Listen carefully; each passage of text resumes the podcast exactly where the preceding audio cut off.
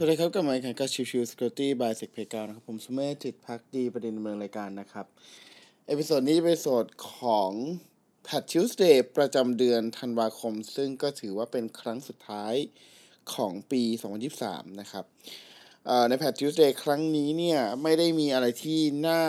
กังวลมากนะเท่าที่ผมลองดูไล่ดูนะครับ แต่ว่าจะมีที่น่าสนใจมากๆ ก็คืออันหนึงคือเรื่องของตัว AMD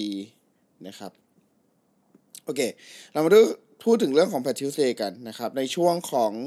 p a t Tuesday ประจำเดือนเอ่อธันวาคม 2023 เนี่ย แบ่งแคตตากรีหลักๆ ออกมาเป็น5แคตตากรีนะครับ ก็มี 1 คือ period escalation นะครับ มีทั้งหมด 10 ช่องโหว่ remote communication มีทั้งหมด 8 ช่องโหว่ information disclosure มีทั้งหมด 6 ช่องโหว่ denial of service นะครับ 5 ช่องโหว่ แล้วก็ spoofing vulnerability อีก 5 ช่องโหว่รวมทั้งสิ้น 34 ช่องโหว่นะครับ ซึ่งในพาร์ทนี้เนี่ยยังไม่รวมตัวของ Microsoft Edge อีก 8 ช่องโหว่นะครับ ซึ่ง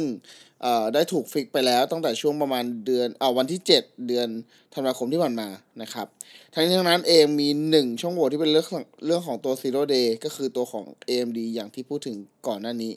นะครับ ก็คือ CVE 2023 20588 นะครับ มีการเปิดเผยในเรื่องของการโจมตีลักษณะของ Zero Day ที่ทำให้มีการ return data ที่เป็น sensitive data กลับมาได้ ใน part นี้เนี่ยจริง ๆ แล้วช่องโหว่นี้ถูกเปิดเผยตั้งแต่ช่วงประมาณเดือนสิงหาคมปี 2023 นะครับ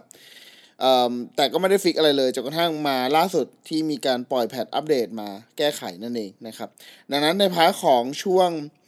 เดือนธันวาคมของทาง Microsoft ยังไม่ค่อยมีอะไรน่าห่วงสักเท่าไหร่ในเรื่องของที่เป็นลักษณะการโจมตีที่เป็น remote code หรือว่าอะไรก็แล้วแต่นะครับ คือในพวกของพวก remote code ใดๆที่หรือ privilege escalation ใดๆก็แล้วแต่ที่มีการพูดถึงก่อนหน้านี้เนี่ย มันยังจำเป็นที่จะต้องมีเรื่องของพวก authentication แล้วก็การ configuration ที่เป็น misconfiguration ต่างๆ ถึงจะถูกโจมตีได้นะครับแล้วก็อีก part หนึ่งยังไม่มีตัวของ zero day ยังไม่มีตัวของ POC นะครับของสำหรับตัวของอช่องโหว่เหล่านี้ออกมา ดังนั้นก็ยังมีเวลาที่จะสามารถหายใจในการที่จะวางแผนอัปเดตก่อนที่จะมีการปล่อย POC ออกมาอีกทีหนึ่งนั่นเองนะครับ ก็ประมาณนี้ครับสำหรับ episode นี้นะครับ ก็เป็นรายละเอียดคร่าวๆของตัว Patch Tuesday ประจำเดือนธันวาคม 2023 นะครับ ก็